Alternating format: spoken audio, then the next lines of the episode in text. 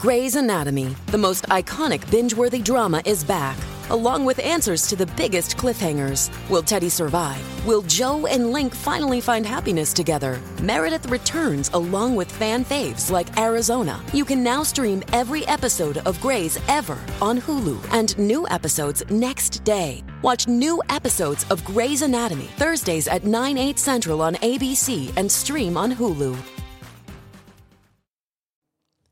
Oggi voglio rendere chiara una cosa importante. Io posso fare quello che faccio, posso fare il filosofo, solo perché ci sono altre persone che fanno cose diverse. C'è chi fa il ferramenta, chi fa l'idraulico, chi fa il tecnico della team, c'è il geometra, l'operaio edile, c'è il cassiere e ci sono altre mille e più professioni che non corrispondono alla mia vocazione, che è quella di fare il filosofo e il divulgatore. E oggi voglio cogliere l'occasione per esprimere la mia totale gratitudine a riguardo. Ne parliamo come sempre dopo la sigla. Uno spettro si aggira per il web. Lo spettro di Daily Cogito. Zombie, siete avvertiti.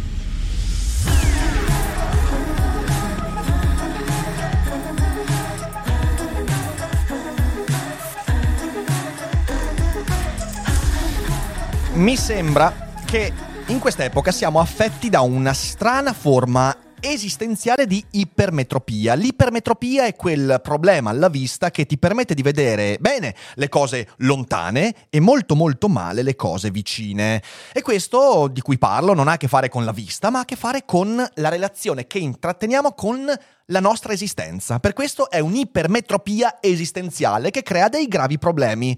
Solo quello che di fronte a me è grande, lontano, esotico, ha senso, porta significato. O cambio il mondo, o divento immenso, o divento sconfinato, oppure mi ammazzo perché nulla ha significato. Il quotidiano fa schifo, solo l'eccezionale è ok, solo arrivare laggiù darà un senso alla mia esistenza. Se invece rimango qui, nei dintorni, beh, allora sarò un fallito. Il problema è che tutto ciò porta a una distorsione enorme. Il nostro orizzonte di significato, il modo con cui interpretiamo il mondo si è ristretto a tutto ciò che è lontano, immenso, esotico, popolare. Sembra una contraddizione perché tu dici, beh, ma dovrebbe allargarsi l'orizzonte e invece non è vero, perché tutto ciò che è lontano, esotico, è puramente fantastico, è un'illusione e le illusioni sono più ristrette della realtà. Ciò che invece è vicino, è familiare, prevedibile, rientra nella routine, sembra non avere più alcun significato, eppure è ciò che è vicino a me, che è tangibile, concreto e dà pienezza alla mia vita. Questa perdita, questo rovesciamento è tragico per il nostro equilibrio psicofisico e credo che una buona parte dei problemi che affrontiamo in questa epoca siano legati proprio a questa ipermetropia entropia a cui bisogna rispondere con della gratitudine. Ci vuole un po' di gratitudine. Questa puntata è emersa nella mia mente durante la cogitata con Roberto Mercadini. Recuperatela nel caso. Alla fine della cogitata abbiamo parlato della fortuna di aver trovato la propria vocazione. Io faccio il filosofo, divulgatore, faccio spettacoli a teatro, insomma mi ritengo una persona privilegiata, fortunata e la stessa cosa può dire Roberto che ha trovato la sua propria vocazione. E a un certo punto però ho detto attenzione, non facciamo passare il messaggio secondo cui solo arrivare là, davanti a molte persone, con quella popolarità, con questo tipo di discorso, lavoro e via dicendo, possa portare significato. Perché è sbagliato, perché ci fa dimenticare che quel risultato è soltanto la fine di un percorso che, sia per me che per Roberto, è passato per la concezione di ciò che è vicino. E cercherò di spiegarvi cosa intendo. E se non siamo grati per la varietà di cui siamo circondati, beh, allora lì rischiamo di perdere per strada dei pezzi importanti. Prima della gratitudine nei confronti di queste cose importanti, la gratitudine va nei confronti dello sponsor di quest'oggi. Cosa c'è di più vicino, concreto, immediato, quotidiano che parlare una lingua, imparare una lingua? E allora ecco che arriva lo sponsor di oggi, Cambly, e voglio veramente ringraziare Cambly perché non solo è partner di Daily Cogito da molto tempo e porta grande soddisfazione a voi e anche a noi, ma vi permette di imparare l'inglese nel modo più facile possibile eh, attraverso smartphone e computer perché ti mette in contatto in videochiamata one to one con insegnanti di madrelingua inglese.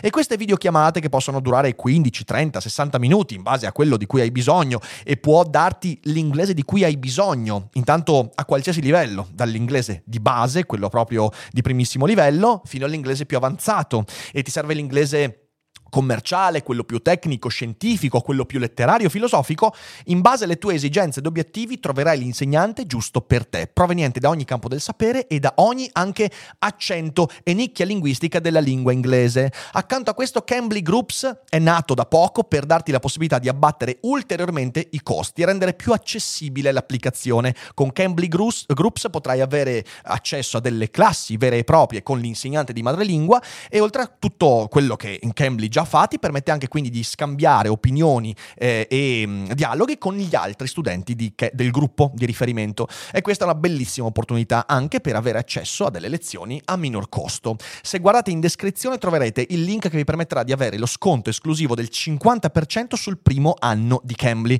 che è uno sconto esclusivo per la nostra community e se inizierete oggi con Cambly e Cambly Groups sono certo che fra un anno non ve ne potrete pentire. Quindi grazie a Cambly e grazie a chi entra a far parte di questa famiglia per imparare l'inglese come si deve. E adesso torniamo alla gratitudine. E la domanda da cui voglio partire è: ma dov'è che abbiamo sbagliato? Dov'è che abbiamo cominciato a perdere la strada e a deragliare malissimamente? Siamo passati da un mondo in cui a 13 anni uno sognava di fare l'astronauta e poi a 25 si fermava a fare l'infermiere perché era normale che il sogno del tredicenne poi non per tutti si realizzasse a 25-30 anni, fino ad arrivare a un mondo in cui a 13, a 20, a 30 anni si vuole fare l'influencer, si vuole fare quello popolare, quello famoso, eh, il cantante, l'artista di grido, eh, quello che è conosciuto da tutti, via dicendo, e chi non ci riesce sarà totalmente privo di significato. Se non ci riesco sarò un fallito, sarò una fallita e via dicendo. Mi sembra che questo ci faccia perdere un po' la concezione di cosa vuol dire maturare nella vita. Vedete, la dimensione del quotidiano, e della normalità, parola che è vituperata in ogni modo, perché ogni volta che dici normale adesso sembra che tu dica una cosa colpevole, eh, presupponi che il normale sia ciò che fa parte della tua vita. No, in realtà esiste la normalità, la quotidianità, esistono questi concetti e la dimensione del quotidiano, del, del normale, non è più oggigiorno la regola confermata da pochi picchi di eccezionale fortuna. Eh, in realtà è il fallimento. La normalità è diventata il fallimento a cui può sottoporsi solo chi non abbia raggiunto quell'eccezionalità che viene raccontata come se fosse la norma e viene raccontata principalmente sui social network. Ne ho parlato anche qualche giorno fa quando ho parlato del valore della routine e lì l'ho detto chiaramente, convincersi che l'eccezionalità sia la normalità ci porta a vivere una vita di miseria perché ci convinciamo di essere dei falliti quando invece non lo siamo. E questa ipermetropia esistenziale in cui vediamo molto bene ciò che è lontano ed esotico e mm, vediamo in modo assolutamente sfocato quello che ci circonda, ci rende ciechi ai veri meccanismi della vita, che sono fatti, che ci piaccia o meno, di routine e di quotidiana prevedibilità. E non solo anche di mestieri che vengono considerati normali e quindi ah, indesiderabili. Ora, tutto quello che è grande e sbrilluccicoso, tutto quello che eh, trova spazio e grandi numeri sui social network, su YouTube e via dicendo, ci sembra significativo. E certo, sfido io, perché sembra l'unica cosa che attira la nostra attenzione. La popolarità come valore assoluto, chi è popolare ce l'ha fatta. Non importa se chi è popolare poi quella popolarità se la vive di merda. Popolarità è un valore assoluto. La ricchezza, avere soldi, avere risorse significa direttamente essere realizzati, felici. Non importa se poi quei soldi hanno distrutto le mie relazioni, come ci sono arrivato. L'importante è essere ricchi. Avventura, una vita avventurosa, che a volte però può significare anche aver abbandonato i propri affetti, avere fatto dei disastri, aver tradito amicizie. L'iperstimolazione, essere sempre iperstimolati, sempre richiamati, sempre con l'attenzione attenzione rivolta a tutto quello che stimola i nostri ormoni, la dopamina, sembra sempre desiderabile, la fluorescenza dell'esistenza, tutto ciò che è appunto che attira l'attenzione, tutte queste cose qua che non sono la normalità, ma dovrebbero essere l'eccezionalità, a ben dire, eh, sembra siano diventati l'unica cosa desiderabile. E sono tutte cose che vengono raccontate sui social network come se fossero onnipresenti e normali per tutti i beniamini che seguiamo. Ogni influencer ha una dose incredibile di popolarità, ricchezza, avventura, iperstimolazione e fluorescenza. E e questa è la normalità. E allora noi seguiamo profili e vediamo un ciclo continuo di festa, divertimento, spensieratezza, successo, festa, divertimento, spensieratezza, successo, festa, divertimento, spensieratezza, successo. E questa cosa si autoalimenta e ci convince che le cose normali, quelle che invece vediamo quando ci guardiamo allo specchio, quando ci confrontiamo con la nostra esistenza, con la nostra quotidianità, siano indesiderabili. Noia, attesa, pazienza, ripetizione, impegno, tentativo, fallimento, noia, attesa pazienza, ripetizione, impegno, tentativo, fallimento. E in questo ciclo non vediamo ciò che nei social network ci sembra normale, quotidiano. E in questa confusione perdiamo il contatto con la nostra vita. In primo luogo, questo ci rende attentissimi alle vite delle star, alle vite degli influencer, alle vite che poi non sono le vite, ma sono soltanto ciò che viene selezionato nella vita di queste persone per essere mostrato, ma perdiamo molto spesso questa consapevolezza.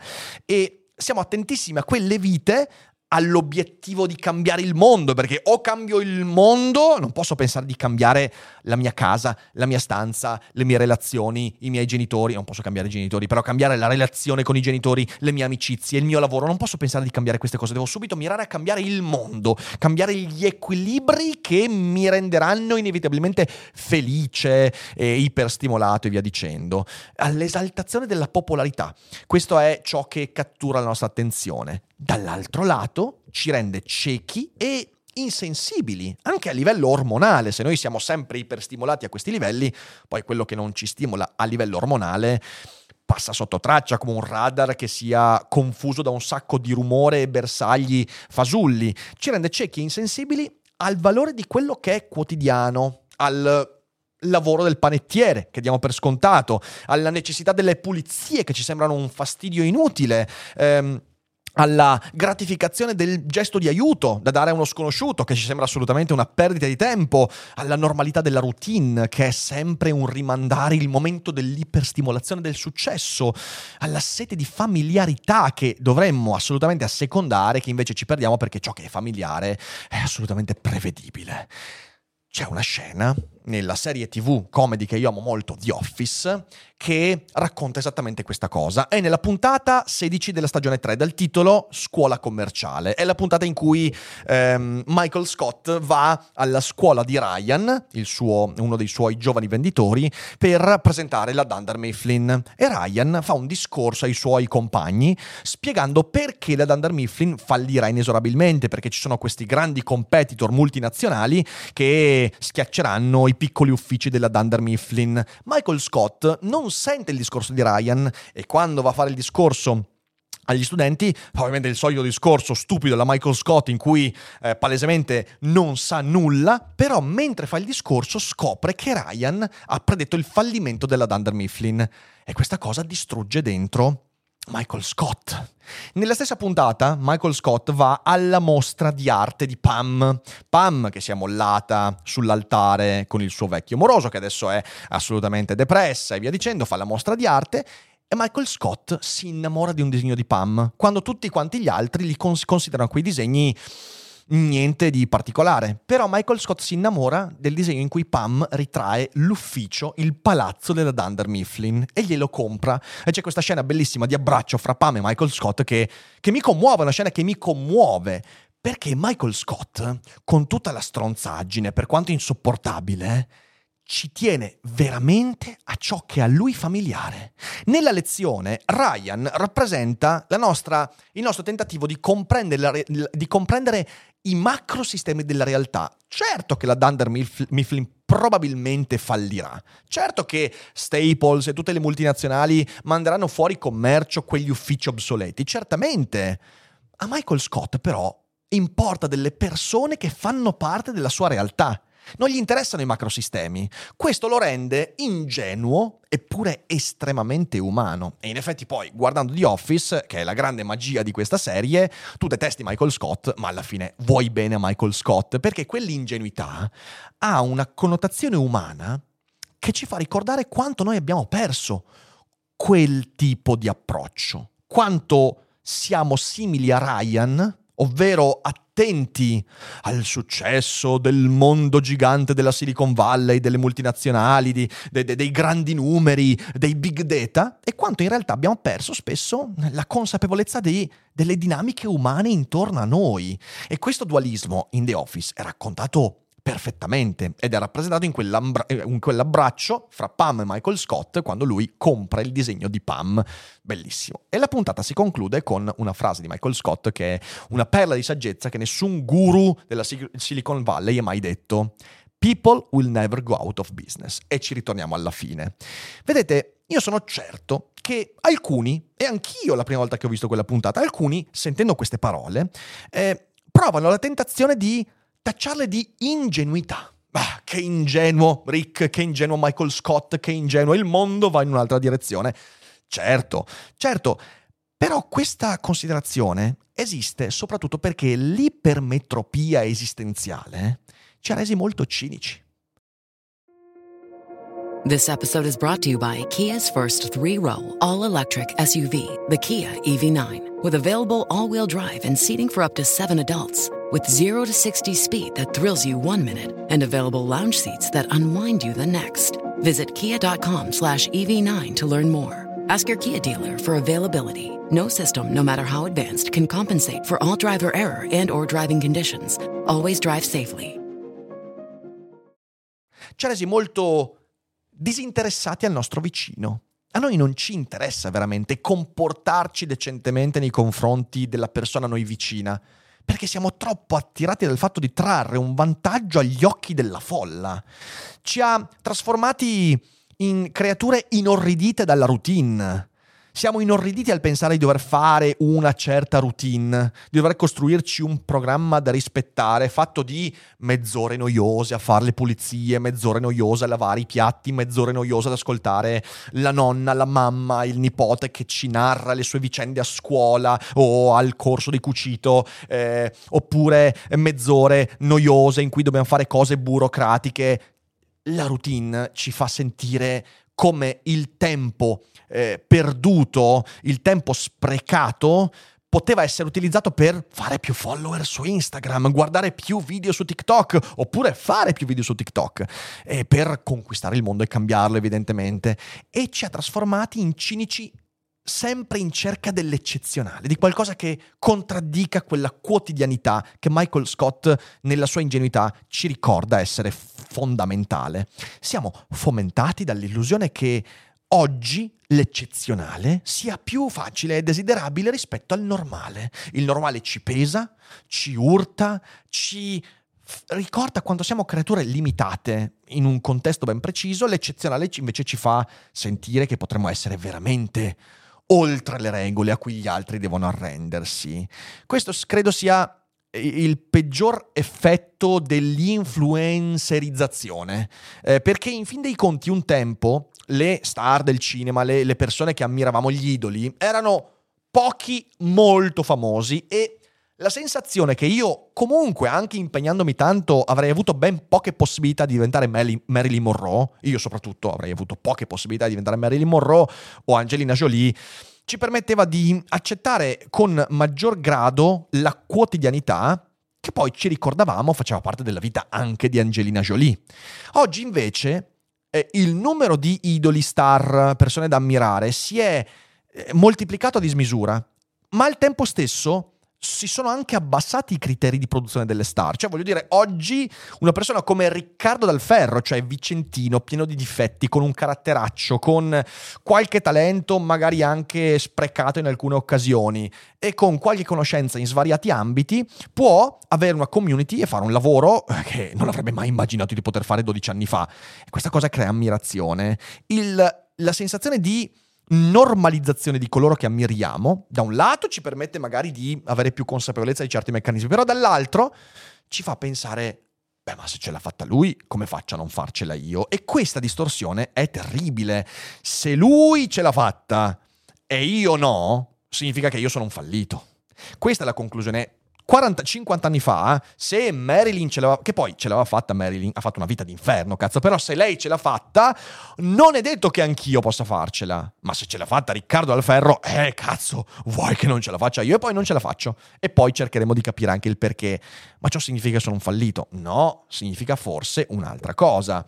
E infatti non è così. Lui, io, un influencer, Roberto Mercadini, Il Masseo, Dario Moccia, loro ce l'hanno fatta, ce l'hanno fatta fra mille virgolette, perché poi tutto è da vedere se ce la faremo ancora a lungo, però ce l'ha fatta perché quella era la sua vocazione.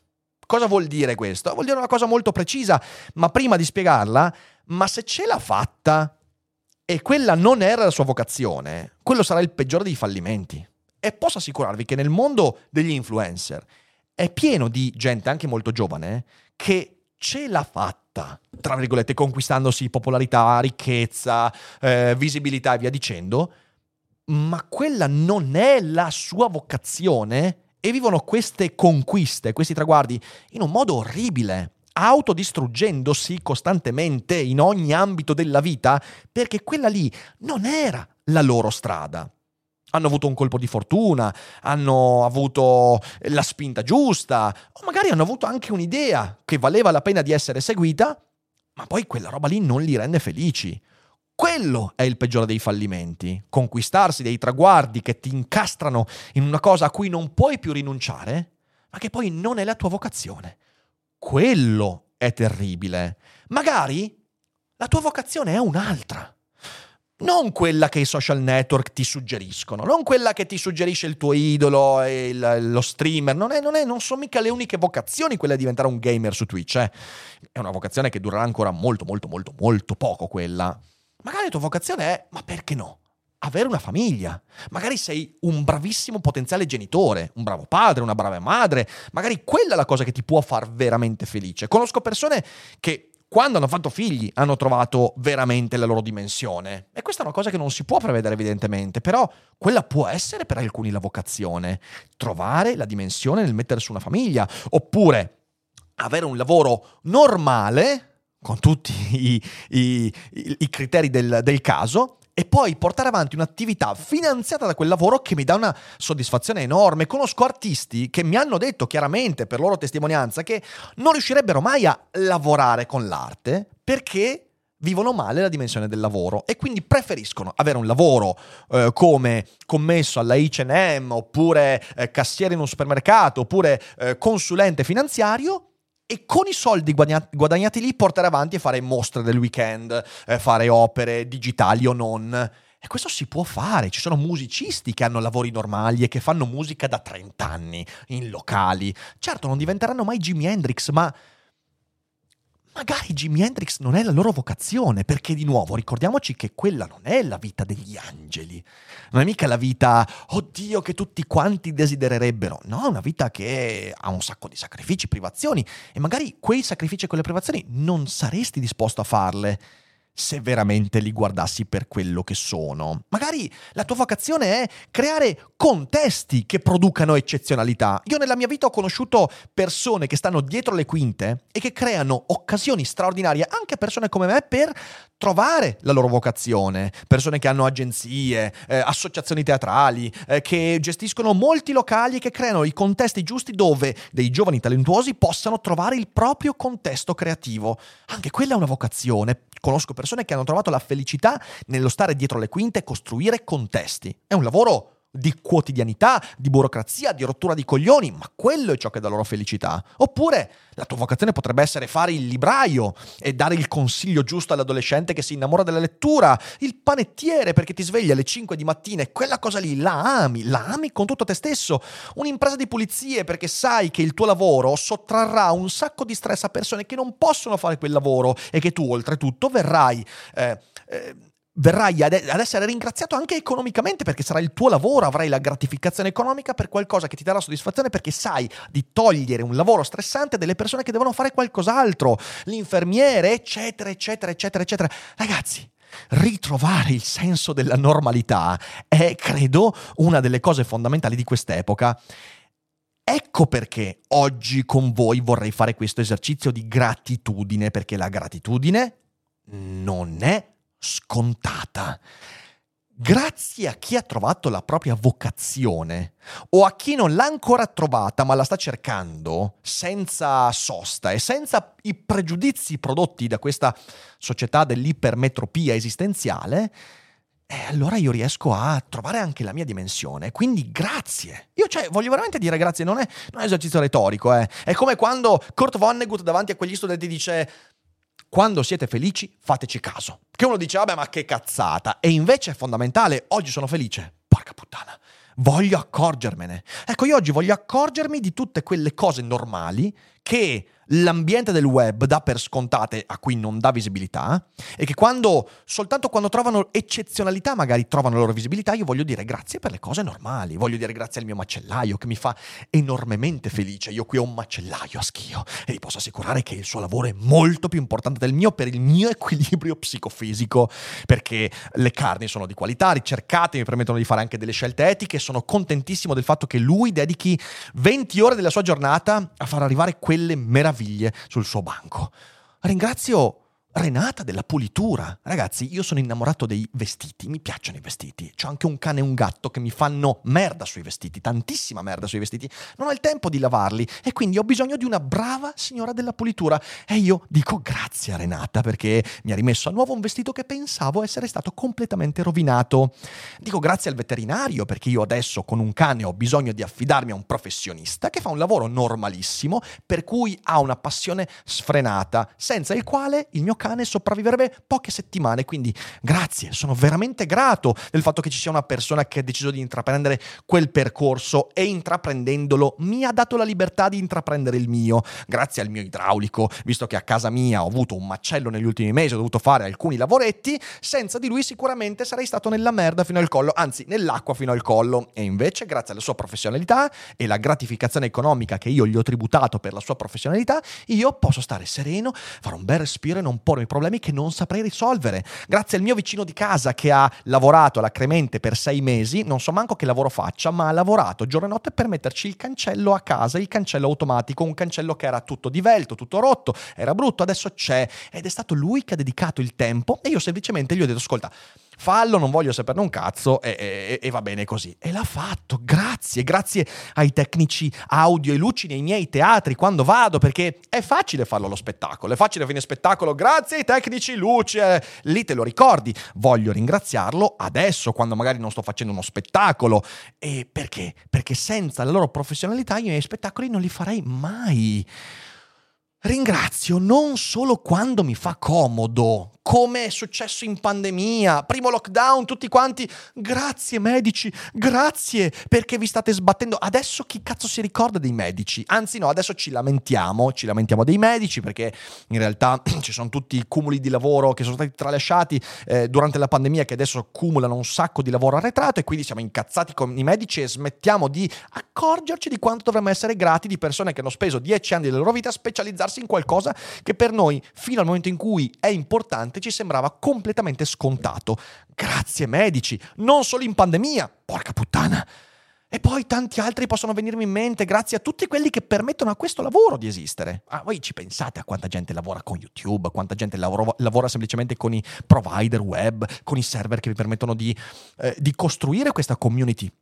Ragazzi, io ho stima di questa società perché si basa sulla specializzazione talmente precisa da rendere possibile lavori complessi e lussuosi come il mio. Grazie, un grazie proprio accorato, un grazie a perdifiato, perché se non torniamo a dire grazie per queste cose, siamo nella merda, diventiamo ipermetropi e quindi ciechi a quello che ci circonda. Questo è un esercizio di gratitudine, non solo per ricordarmi che il mio lavoro non è di un livello superiore, non sono superiore, anzi sono molto inferiore a tutti coloro che ho citato perché la mia professionalità è su un livello talmente astratto, talmente complesso, talmente superfluo che non è affatto superiore, anzi è un livello inferiore, è un livello inferiore che esiste grazie a queste cose che ho citato. Quindi il mio lavoro non solo non è di un livello superiore, mi ricorda che ho bisogno di tutti loro e di molti altri per farlo. E senza di loro io non ci sarei, non starei qua, starei facendo una cosa che non è la mia vocazione. Quello che faccio oggi, ne sono certo, è la mia vocazione, la cosa che mi rende felice, che mi fa svegliare al mattino, che mi fa pulsare, che mi, fa, che mi permette di collaborare con gente straordinaria, di conoscere persone fantastiche. Ma non esiste niente tutto questo senza la gratitudine per ciò che non è questo. Questo grazie è quindi anche una grande e profonda ammissione dei miei limiti. Non riuscirei mai a trovare la stessa felicità facendo qualcos'altro. E lo so perché ho fatto qualcos'altro, svariati qualcos'altro, e mi hanno dato competenze, ma mai la felicità di oggi. Ed è per questo che parlo di vocazione. E tanti altri, eh, tante altre persone che magari desidererebbero il posto mio, in questo posto non sarebbero così felici perché non sarebbe la loro vocazione. Così come io non sarei mai felice quanto il mio macellaio dietro quel bancone. Oddio, forse sì, però penso che mi mangerei tutto, è quello il problema, quindi fallirei molto velocemente. Questo è essenziale da dire. L'orizzonte di significato della mia vita sta lì, nelle cose vicine, nelle cose normali e che l'ipermetropia ci fa completamente perdere di vista, spedendoci in miseria, depressione, confusione e incomprensione. La gratitudine è un antidoto a quell'ipermetropia. La gratitudine mi, aiuta a ritrovare il contatto con la dimensione del quotidiano e della routine. Grazie al cielo. Grazie al cielo. Nella ricerca della vocazione, ciò che mi è vicino, ciò che è concreto, ciò che è tangibile, ciò che è familiare, prossimo, è molto più utile rispetto a quel che mi viene sbattuto in faccia dai miei idoli su TikTok o su Instagram. E noi abbiamo perso il contatto con questo. Io, la mia vocazione, l'ho trovata e ricercata grazie alla cura della quotidianità, alla cura delle routine, alla cura delle cose a me vicine, alla cura delle relazioni prossime. Se io avessi puntato l'attenzione sul diventare famoso, diventare influencer, diventare intellettuale inarrivabile, eh, non sarei qua a fare questa cosa. O se fossi arrivato a diventare veramente famoso, veramente intellettuale da divano televisivo, magari lo farei anche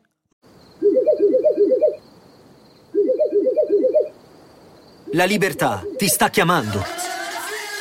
Sono arrivati gli incentivi Jeep. Oggi sei libero di scegliere Jeep Avenger, il suburbano più compatto di sempre, in versione elettrica, ibrida e benzina, tutte alla stessa rata. Gli incentivi Jeep ti aspettano. Corri in concessionaria, ora. Info su jeepofficial.it. Pronto?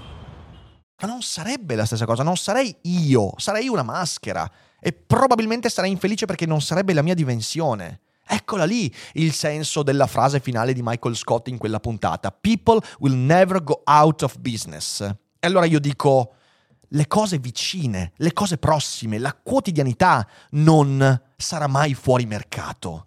Le relazioni vicine, le amicizie strette, il macellaio e il panettiere dietro casa, queste cose non andranno mai fuori mercato la cura di queste cose, la gratitudine per l'esistenza di questa varietà che mi permette di cercare la mia vocazione, questo è ciò che non andrà mai fuori mercato. E io credo che sia fondamentale in questa epoca tornare a dire grazie a tutti quelli che hanno trovato una vocazione che i social network ci fanno ritenere stupida, fallimentare. Ragazzi, questa è un'illusione devastante che ci erode da dentro. Tornare a comprendere il valore della quotidianità, della normalità, passa anche per il dire quelle cose che ho detto prima, cioè io la mia vocazione la posso trovare in cose normali. E finisco dicendo, il lavoro che faccio io, e conoscendone tanti, anche il lavoro che fanno bene e felicemente tanti miei colleghi, non è la ricerca dell'illimitato, la ricerca dell'orizzonte distante, è la cura delle cose prossime. I social network ci fanno perdere il contatto con questo e quindi torniamo alla cura delle cose prossime.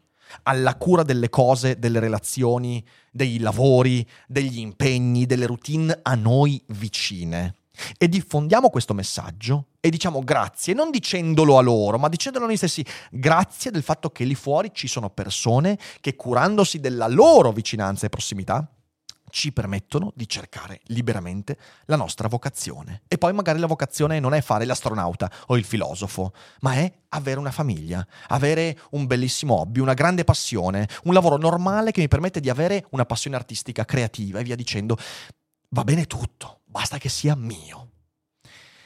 Senza gratitudine questo non sarebbe possibile e quindi io dico veramente questo grazie e spero che questa puntata sia stata utile per non so, guardare a questa ipermetropia in un modo diverso, perché veramente mi sembra che rischiamo di perdere il contatto con le cose importanti. E mi dispiacerebbe che fosse così.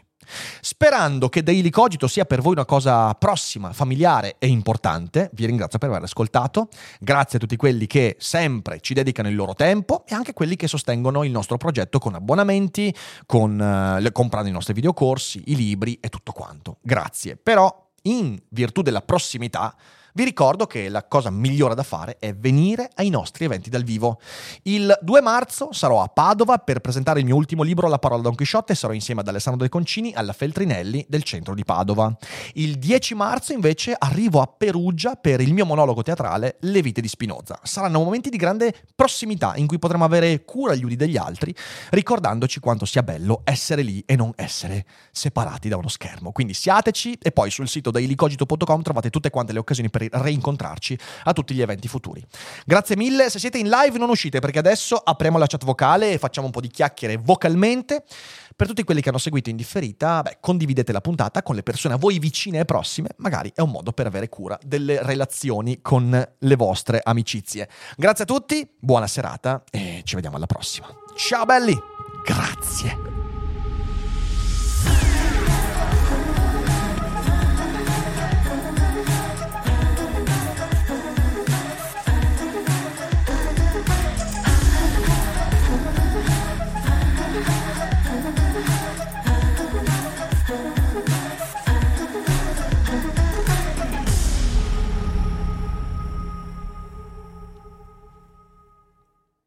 Oggi Voice ti consiglia Ciao, sono Zoe Epifani.